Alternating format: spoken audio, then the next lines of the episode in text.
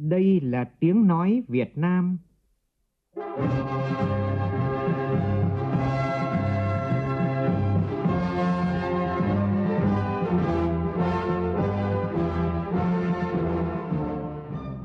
là tiếng nói Việt Nam, phát thanh từ Hà Nội, thủ đô nước Cộng hòa xã hội chủ nghĩa Việt Nam.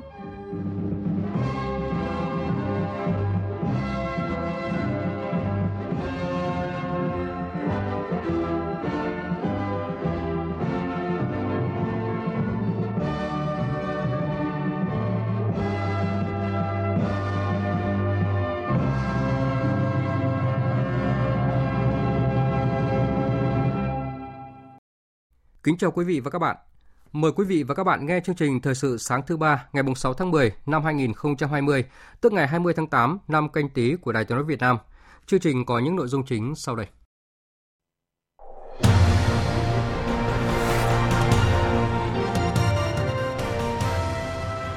Phê duyệt quy hoạch tổng thể quốc gia thời kỳ 2021-2030, tầm nhìn đến năm 2050 Danh giới quy hoạch gồm toàn bộ lãnh thổ đất liền, các đảo, quần đảo, lòng đất, vùng biển, vùng trời thuộc chủ quyền, quyền chủ quyền và quyền tài phán quốc gia của chúng ta.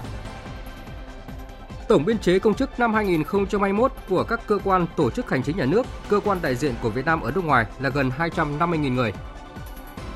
Nghị định 98 của Chính phủ tăng mức xử phạt đến 200 triệu đồng đối với hoạt động kinh doanh hàng sách tay có giá trị đến 100 triệu đồng mà không có hóa đơn chứng từ, không làm thủ tục hải quan, liệu có ngăn được hàng nhập lậu núp bóng hàng sách tay? Trong phần tin quốc tế, Tổng thống Mỹ Donald Trump thông báo kế hoạch xuất viện sau 3 ngày điều trị virus SARS-CoV-2. Bất chấp phản đối từ Ai Cập và Sudan, Ethiopia tuyên bố đập thủy điện Đại Phục Hưng sẽ bắt đầu sản xuất điện vào đầu tháng 12 tới.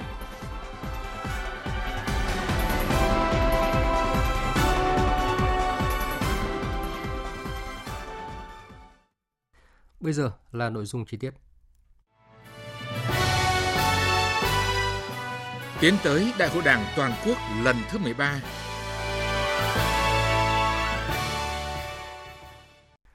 Thưa quý vị và các bạn, như Đài Tiếng nói Việt Nam đã đưa tin, hội nghị lần thứ 13 Ban chấp hành Trung ương Đảng khóa 12 khai mạc sáng qua tại Hà Nội.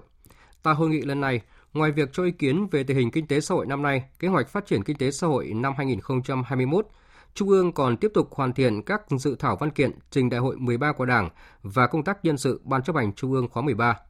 Phát biểu tại phiên khai mạc, Tổng Bí thư, Chủ tịch nước Nguyễn Phú Trọng chỉ đạo không vì cơ cấu, số lượng mà hạ thấp tiêu chuẩn, phải đảm bảo dân chủ, công bằng, công tâm, khách quan, minh bạch, kiên quyết không chống các biểu hiện tiêu cực trong quá trình thực hiện công tác nhân sự. Bộ Chính trị trình Trung ương kết quả giới thiệu nhân sự của các cấp ủy, tổ chức đảng, các cơ quan đơn vị trực thuộc trung ương và ý kiến của bộ chính trị về các nhân sự được giới thiệu. Đồng thời, tại hội nghị này, bộ chính trị báo cáo ban chấp hành trung ương về nhân sự tham gia ủy ban kiểm tra trung ương khóa 13 bao gồm danh sách tái cử và danh sách tham gia lần đầu.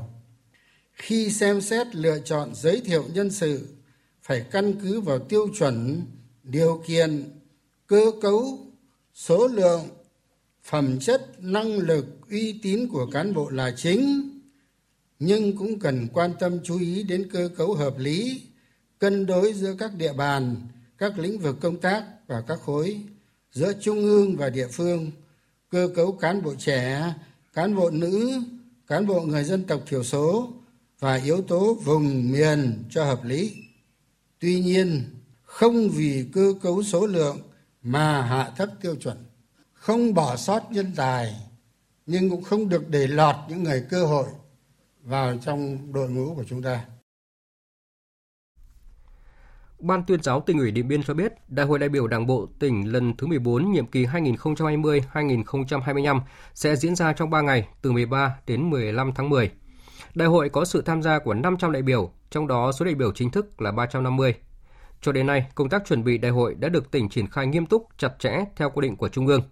Riêng về công tác nhân sự, do thực hiện quy định mới về tuổi nghỉ hưu đối với cán bộ nữ người dân tộc thiểu số là ủy viên Ban Thường vụ tỉnh ủy, nên ngày 2 tháng 10 vừa qua, sau khi tiếp tục thực hiện các bước giới thiệu nhân sự theo quy trình, Ban Thường vụ tỉnh ủy Điện Biên đã có tờ trình gửi Bộ Chính trị, Ban Bí thư xin điều chỉnh bổ sung phương án nhân sự cho phù hợp.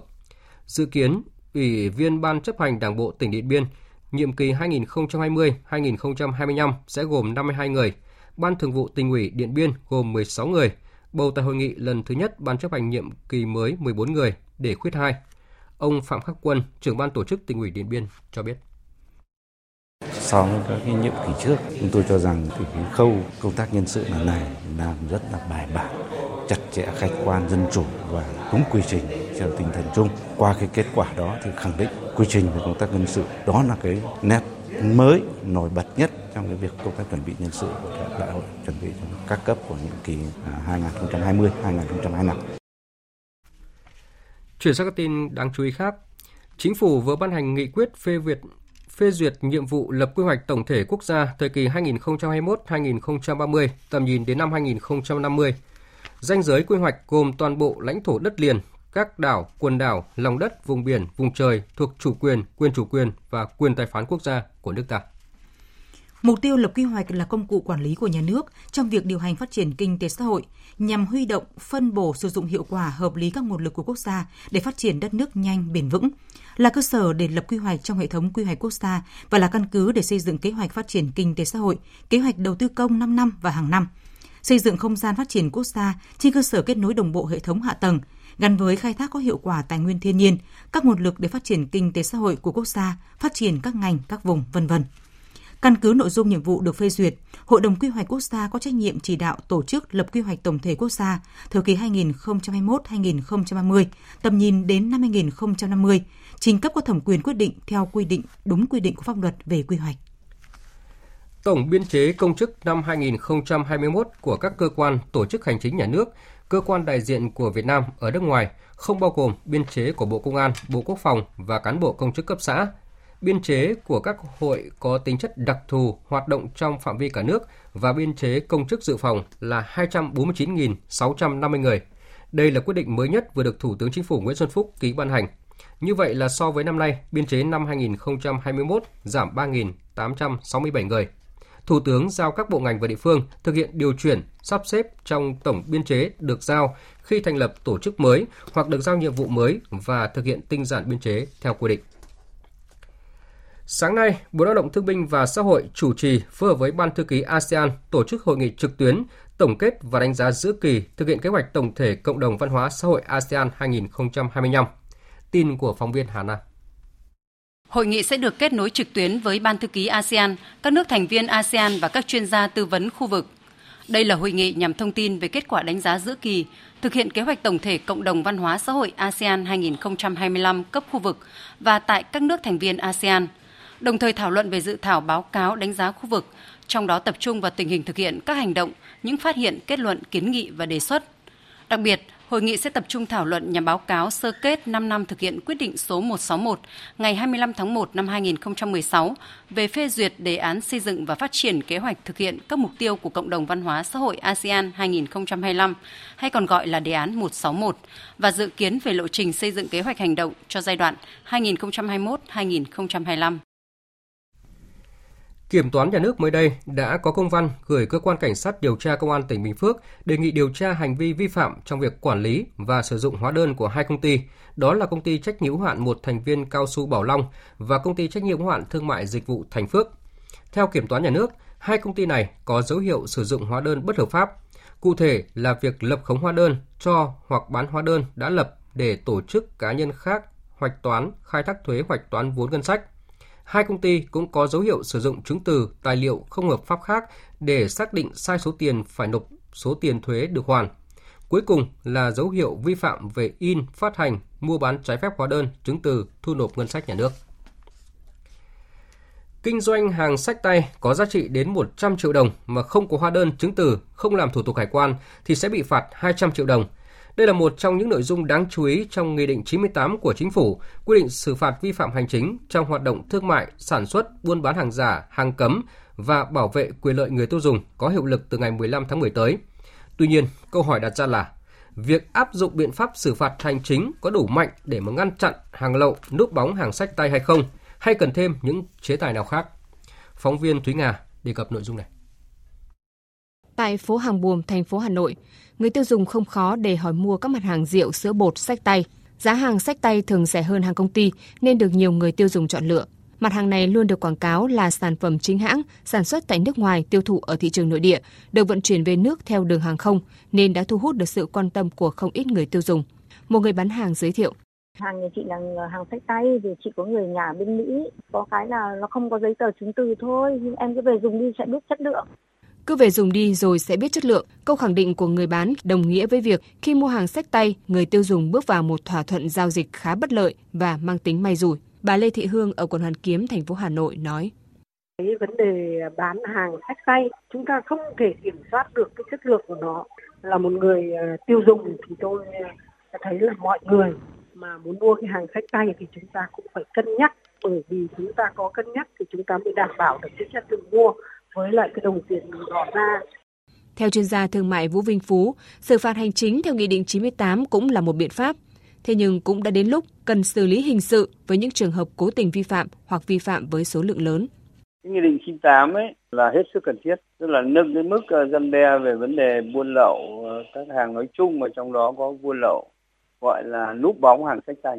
Một vấn đề nữa là chế tài không chỉ 100 triệu đồng bởi vì người ta có lợi nhuận 1 tỷ người ta sẵn sàng phạt 100 triệu. Mà quan trọng phải rút đăng ký kinh doanh vi phạm nghiêm trọng đến sức khỏe, tính mạng, tài sản của nhân dân do hàng sách tay thì chúng ta phải xử lý cả hình sự. Cùng quan điểm với ông Vũ Vinh Phú, luật sư Nguyễn Văn Hậu, Phó Chủ tịch Hội luật gia thành phố Hồ Chí Minh cho rằng để cái nghị định này đi vào cuộc sống thì tôi thấy rằng là ủy ban người Việt Nam ở nước ngoài và các cái cơ quan có thẩm quyền của Việt Nam đó là bao gồm hải quan rồi ờ, cơ quan ờ, công an cửa khẩu và hàng không Việt Nam chúng ta cần phải tuyên truyền phổ biến cái quy định này đến cho người dân kể cả những người ờ, nhập cảnh thì họ sẽ có một cái ý thức họ sẽ chấp hành tốt cái hết cái thời của hàng sách tay Thời gian qua, các tỉnh ven biển vùng đồng bằng sông Cửu Long đã rất nỗ lực thực hiện chống khai thác hải sản bất hợp pháp, hướng tới thao gỡ thẻ vàng. Nhiều giải pháp được triển khai đã mang lại hiệu quả tích cực. Tuy nhiên vẫn còn đó những khó khăn cần được thao gỡ để lĩnh vực đánh bắt, khai thác hải sản phát triển bền vững. Phản ánh của nhóm phóng viên Trần Hiếu và Lam Hiếu. Ông Võ Ngọc Thu, chủ tàu cá ở xã Linh Quỳnh, huyện Hòn Đất, tỉnh Kiên Giang cho biết, thiết bị giám sát hành trình tàu cá rất thiết thực. Ở nhà cũng có thể kiểm soát được vị trí tàu đang đánh bắt. Từ đó, ông không còn lo vấn đề đánh bắt xâm phạm vùng biển nước ngoài, bị tịch thu tàu mất hết tài sản. Tôi thấy là trạm biên phòng ở Linh Quỳnh này cũng thường nhắc nhở với bà con ngư dân. Tôi cũng làm nghề coi như là trên dưới ba mươi mấy năm rồi. Trạm biên phòng đã là tiên tiền cho mình đừng đi đi xâm phạm của nước ngoài là điều đó là tốt. Xâm phạm qua nước ngoài đánh bắt rồi bị bắt bị bới là mất đi tài sản rồi nó nghèo lại luôn. Tỉnh Kiên Giang hiện có hơn 3.400 trong tổng số hơn 3.800 tàu cá có chiều dài từ 15 mét trở lên gắn thiết bị giám sát hành trình. Cùng với Kiên Giang, tỉnh Cà Mau đã có hơn 1.300 trong tổng số hơn 1.600 tàu cá được lắp đặt thiết bị giám sát hành trình. Ông Nguyễn Việt Triều, Phó Chi cục trưởng Chi cục Thủy sản Cà Mau cho biết, từ đầu năm đến nay, chưa có tàu đánh bắt nào của tỉnh Cà Mau bị nước ngoài bắt giữ. Tuy nhiên, hiện vẫn còn một số hành vi chưa có quy định để xử lý, gây khó khăn cho cơ quan chức năng trong thực hiện nhiệm vụ, như hành vi cung cấp thiết bị giám sát hành trình cho ngư dân không đảm bảo yêu cầu kỹ thuật, bị xử lý như thế nào thì chưa có. À, ngay từ khi ban đầu mà các cái văn bản vi phạm pháp luật liên quan đến lắp đặt thiết bị giám sát hành trình chưa có hiệu lực thì tỉnh Cà Mau cũng đã bắt tay vào làm và bắt buộc là chủ tàu lắp đặt một thời gian dài thực hiện như vậy thì bộc lộ ra một số cái hạn chế. Cái quy chuẩn kỹ thuật về cái thiết bị này nó cũng chưa được ban hành, chưa có rõ ràng rồi việc tổ chức giám sát, theo dõi, phối hợp, xử lý cái dữ liệu ở trên cái hệ thống hiện nay vẫn còn nhiều cái bất cập. Chưa phân giai phân định ra ai chủ trì, ai phối hợp.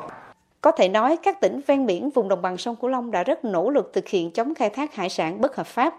Tín hiệu vui là người dân dần nhận thức được và thực hiện đánh bắt đúng quy định pháp luật. Tuy nhiên, trong triển khai các giải pháp còn đó những khó khăn mà các địa phương không thể tự tháo gỡ như đã đề cập phần trên của bài viết. Điều này cần có sự vào cuộc sớm từ các bộ ngành để các địa phương trong khu vực đồng bằng sông Cửu Long triển khai và thực hiện tốt hơn công tác này trong thời gian tới.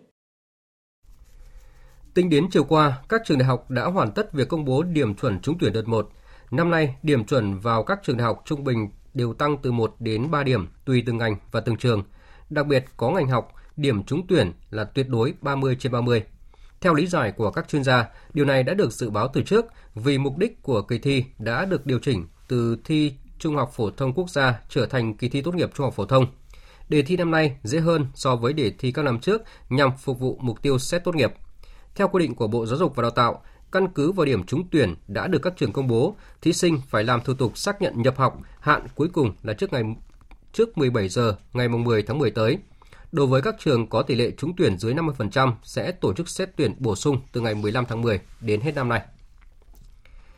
Trước phản ánh của một số giáo viên, cha mẹ học sinh về chương trình sách giáo khoa môn tiếng Việt lớp 1 còn gặp khó khăn trong quá trình tổ chức dạy và học, Bộ Giáo dục và Đào tạo có văn bản gửi Giám đốc Sở Giáo dục và Đào tạo các tỉnh, thành phố chỉ đạo các nhà trường xây dựng kế hoạch giáo dục thực hiện chương trình lớp 1 theo hướng phân bổ hợp lý về nội dung và thời lượng dạy học giữa các môn học để không gây quá tải, đáp ứng yêu cầu triển khai thực hiện chương trình mới được xây dựng theo hướng mở, giúp học sinh hoàn thành nhiệm vụ học tập ngay tại lớp học, không được giao thêm bài tập về nhà cho học sinh.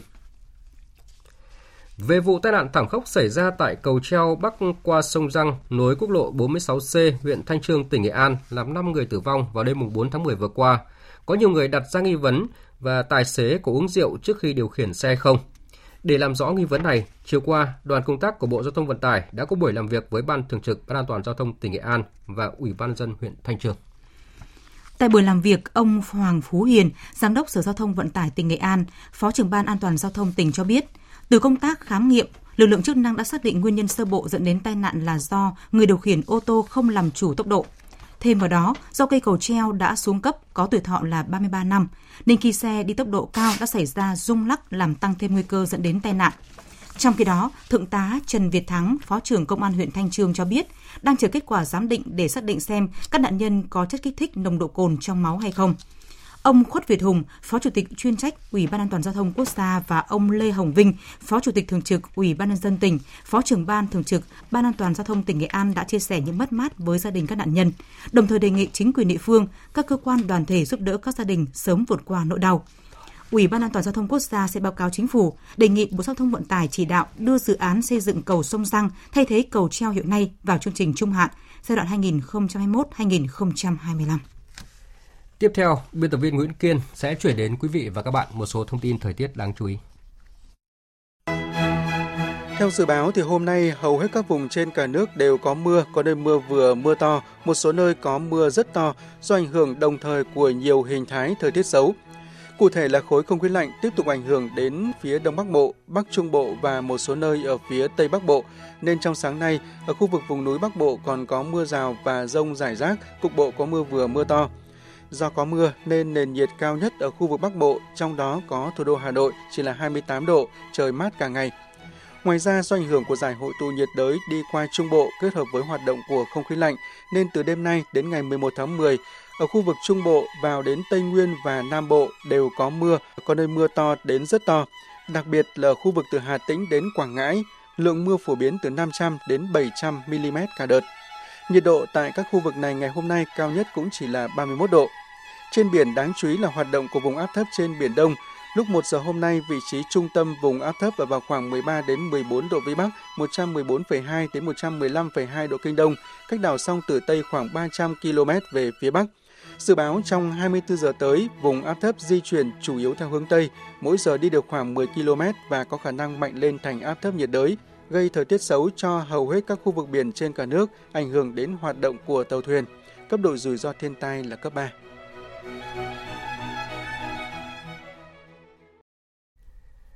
Mời quý vị và các bạn nghe tiếp chương trình với phần tin thế giới. Thông tin mà chúng tôi vừa cập nhật thì Tổng thống Mỹ Donald Trump đã rời trung tâm y tế quân sự Walter Reed, nơi ông có 3 ngày điều trị sau khi được chẩn đoán dương tính với virus SARS-CoV-2. Việc Tổng thống Donald Trump được xuất viện sớm đã phần nào xóa đi những đồn đoán về mức độ nghiêm trọng của bệnh tật mà ông đã gánh phải trong suốt 3 ngày vừa qua và đem lại niềm tin cho giới đầu tư. Ngay sau khi thông tin về tình hình sức khỏe của Tổng thống Donald Trump được cải thiện, thị trường chứng khoán đã tăng bật trở lại với chỉ số Dow Jones kết thúc phiên giao dịch tăng 465 điểm so với phiên sụt giảm ngày 2 tháng 10 khi Tổng thống Donald Trump thông báo bị nhiễm virus SARS-CoV-2. Giá dầu cũng đã bắt đầu phục hồi và giá dầu Brent và giá dầu Brent ở Tây Texas đã tăng khoảng 6%. Theo phát ngôn viên chiến dịch tái tranh cử của Tổng thống Donald Trump, thì ông Trump vẫn có kế hoạch tham gia vào cuộc tranh luận trực tiếp dự kiến sẽ diễn ra vào ngày 15 tháng 10 tới. Giao tranh giữa Armenia và Azerbaijan đã bước sang ngày thứ 10. Hai bên liên tục cáo buộc nhau tấn công vào khu vực dân sự. Trước tình hình này, Tổng thư ký Tổ chức Hiệp ước Bắc Đại Tây Dương NATO Jens Stoltenberg hôm qua đã kêu gọi cả hai bên ngừng bắn. Chúng ta phải gửi đi một thông điệp cực kỳ quan trọng tới cả hai bên, đó là họ nên ngừng bắn ngay lập tức. Chúng ta nên hỗ trợ các nỗ lực tìm kiếm giải pháp hòa bình và đàm phán, không thể áp dụng giải pháp quân sự cho tình hình ở khu vực Nagorno-Karabakh. Đây là thông điệp mà tôi muốn gửi đi ngay khi giao tranh bùng phát, bởi cuộc chiến này gây nguy hiểm cho tất cả những người có liên quan, gây quan ngại cho cả khu vực và các nước đồng minh NATO. Trong khi đó, trả lời phỏng vấn trên truyền hình, Tổng thống Azerbaijan Ilham Aliyev cho biết giao tranh sẽ không thể ừ, tiếp diễn mãi mãi giữa nước này và Armenia. Một tiến trình hòa bình nên diễn ra càng sớm càng tốt. Tuy nhiên, Thổ Nhĩ Kỳ, quốc gia thân cận với Azerbaijan, phải được cùng tham gia. Thổ Nhĩ Kỳ nhất định phải tham gia vào bất kỳ tiến trình hòa bình sắp tới nào liên quan đến Nagorno-Karabakh. Một tiến trình hòa bình chắc chắn sẽ được bắt đầu, bởi các cuộc đụng độ sẽ không thể diễn ra mãi mãi. Nó nên diễn ra càng sớm càng tốt. Đây là quan điểm của Azerbaijan. Thực tế, Thổ Nhĩ Kỳ là một quốc gia lớn, có tiềm năng toàn cầu, là quê hương của chúng tôi, là láng giềng của Armenia, và là hàng xóm của Nam Cáp-ca-dơ. Đó là lý do tại sao Thổ Nhĩ Kỳ nên tham gia vào những vấn đề này. Liên quan đến cuộc khủng hoảng Libya, Tổng thư ký Liên Hợp Quốc Antonio Guterres kêu gọi các nước hãy cung cấp thêm chỗ ở và chỗ sơ tán cho những người tị nạn hiện đang bị giam giữ và mắc kẹt ở Libya. Tại phiên họp cấp cao về Libya, ông Guterres cho biết người tị nạn và người di cư hiện nay đang bị giam giữ trong điều kiện hết sức phi nhân đạo và nếu các nước chung tay hỗ trợ thì có thể ngăn chặn được làn sóng những người tị nạn bị đưa trở lại giam giữ ở Libya. Ông cũng kêu gọi cần phải phá ngay các đường dây buôn người đang hoạt động trên khắp đất nước Bắc Phi này. Đêm qua, Ngoại trưởng Mỹ Mike Pompeo đã tới Nhật Bản bắt đầu chuyến thăm bị rút ngắn do việc Tổng thống nước này Donald Trump mắc COVID-19 và phải nhập viện. Ông Mike Pompeo dự kiến gặp Thủ tướng Nhật Bản Yoshihide Suga trong ngày hôm nay và sẽ tham dự một hội nghị mở rộng với các ngoại trưởng của Ấn Độ và Australia. Hội nghị này của nhóm bộ tứ gồm Mỹ, Nhật Bản, Australia và Ấn Độ diễn ra vào thời điểm căng thẳng gia tăng giữa Mỹ và Trung Quốc. Phát biểu với báo giới trước khi lên đường tới Nhật Bản, ông Mike Pompeo bày tỏ hy vọng về những thành quả đáng kể từ hội nghị này với các đối tác trong nhóm bộ tứ song không nêu cụ thể. Bất chấp phản ứng từ Ai Cập và Sudan, Ethiopia thông báo đập thủy điện Đại Phục Hưng sẽ bắt đầu sản xuất điện vào đầu tháng 12 tới. Phóng viên Ngọc Thạch thường trú tại Ai Cập đưa tin. Tổng thống Ethiopia Saluk Zodi cho biết năm nay sẽ là năm mà đập Phục Hưng bắt đầu sử dụng tua bin để phát điện. Đây là con đập lớn nhất ở châu Phi, trị giá 4 tỷ đô la và đang gây căng thẳng trong quan hệ giữa Ethiopia, Ai Cập và Sudan. Kể từ khi bắt đầu xây dựng đập vào năm 2011, các cuộc đàm phán đã bắt đầu giữa ba nước nhưng vẫn chưa đạt được một thỏa thuận và đáp ứng nguyện vọng, lợi ích của người dân mỗi nước. Ai Cập và Sudan kêu gọi một thỏa thuận pháp lý ràng buộc bao gồm quy định các quy tắc về an toàn của con đập, hệ thống vận hành và cơ chế giải quyết tranh chấp. Trong khi Ethiopia vẫn xây dựng và sẽ vận hành con đập dù chưa đạt đồng thuận với Ai Cập và Sudan. Ai Cập cho rằng con đập là một mối đe dọa hiện hữu đối với nguồn nước ngọt sông Nin để đáp ứng 95% nhu cầu của nước này. Trong khi Ethiopia nói rằng con đập là một sự cần thiết để cung cấp điện cho 65 triệu người Ethiopia. Cùng ngày, Ethiopia đã cấm tất cả các chuyến bay qua đập thủy điện mới vì lý do an ninh. Lực lượng không quân nước này cũng đã chuẩn bị đầy đủ để bảo vệ con đập khỏi bất kỳ cuộc tấn công nào. Vừa rồi là phần tin thời sự quốc tế, tiếp tục chương trình thời sự sáng nay là một số tin thể thao.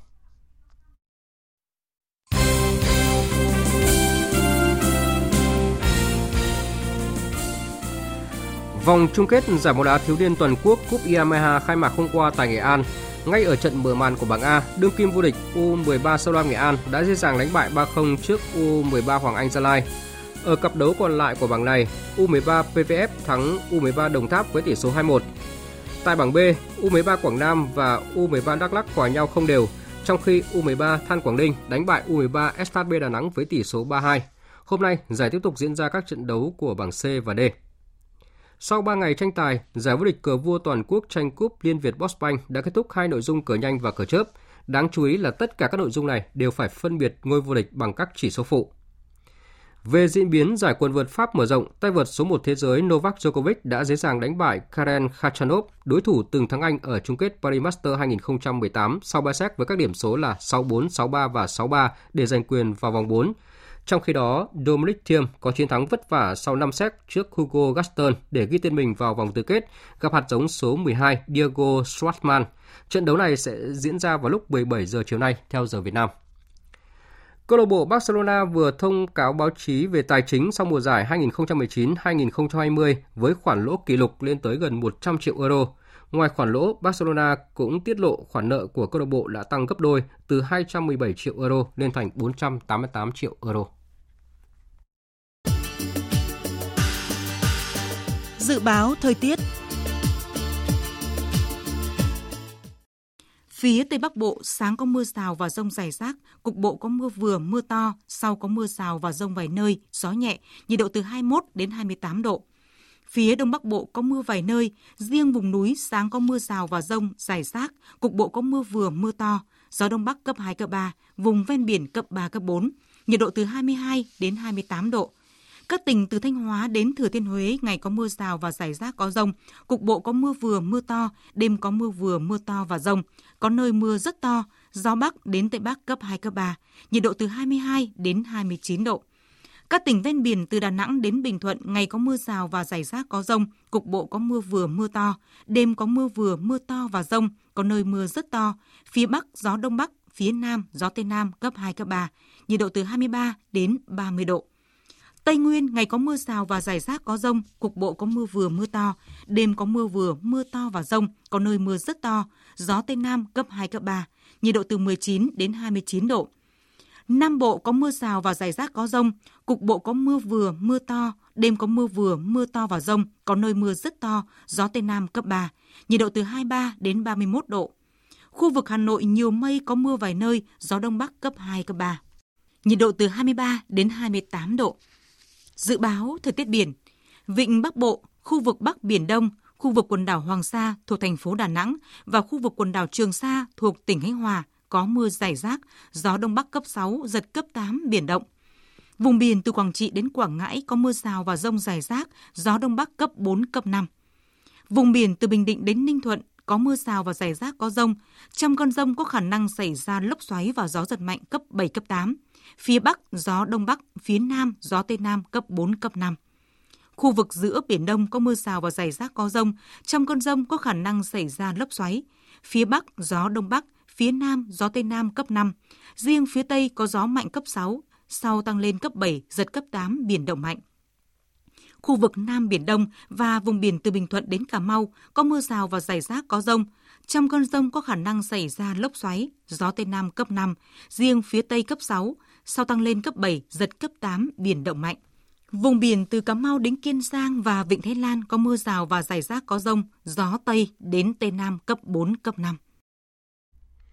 Thông tin dự báo thời tiết vừa rồi đã kết thúc chương trình thời sự sáng nay của Đài Tiếng nói Việt Nam.